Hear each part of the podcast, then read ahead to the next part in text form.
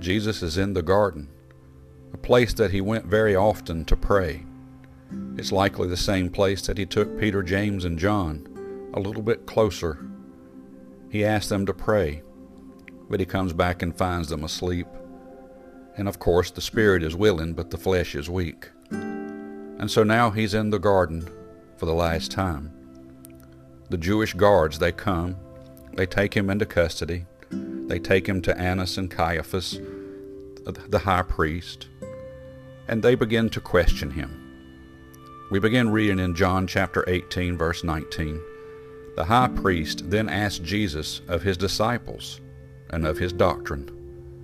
Jesus answered him, I spake openly to the world.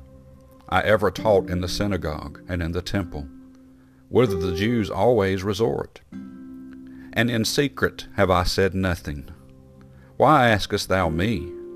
Ask them which heard me what I have said unto them. Behold, they know what I said.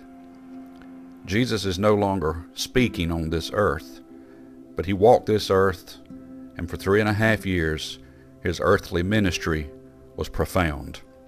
He spake to hundreds of people, if not thousands. And today, by the preaching of God's Word, by the teaching of the Bible, and by the testimony of Christians all over this world, Jesus continues to speak to this world.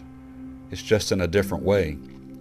The power of the Holy Spirit now rests within his believers. And so when he stood before the Sanhedrin and stood before the high priest, he said, I have nothing more to say. I've already spoken to the world. I've already spoken to the Jews. I've spoken to all those who would listen. The problem is many did not listen, or they did not hear and did not believe. The same thing is happening today.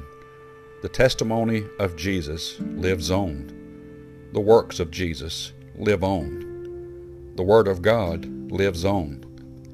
He is speaking today through the power of the Holy Ghost through the believers of this world. The world really has no excuse.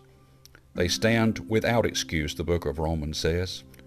So today, thank God that Jesus is speaking through his people that others may come to the knowledge of salvation and go to heaven. It's really that simple. Jesus spoke, we believed. May God bless you and have a wonderful day.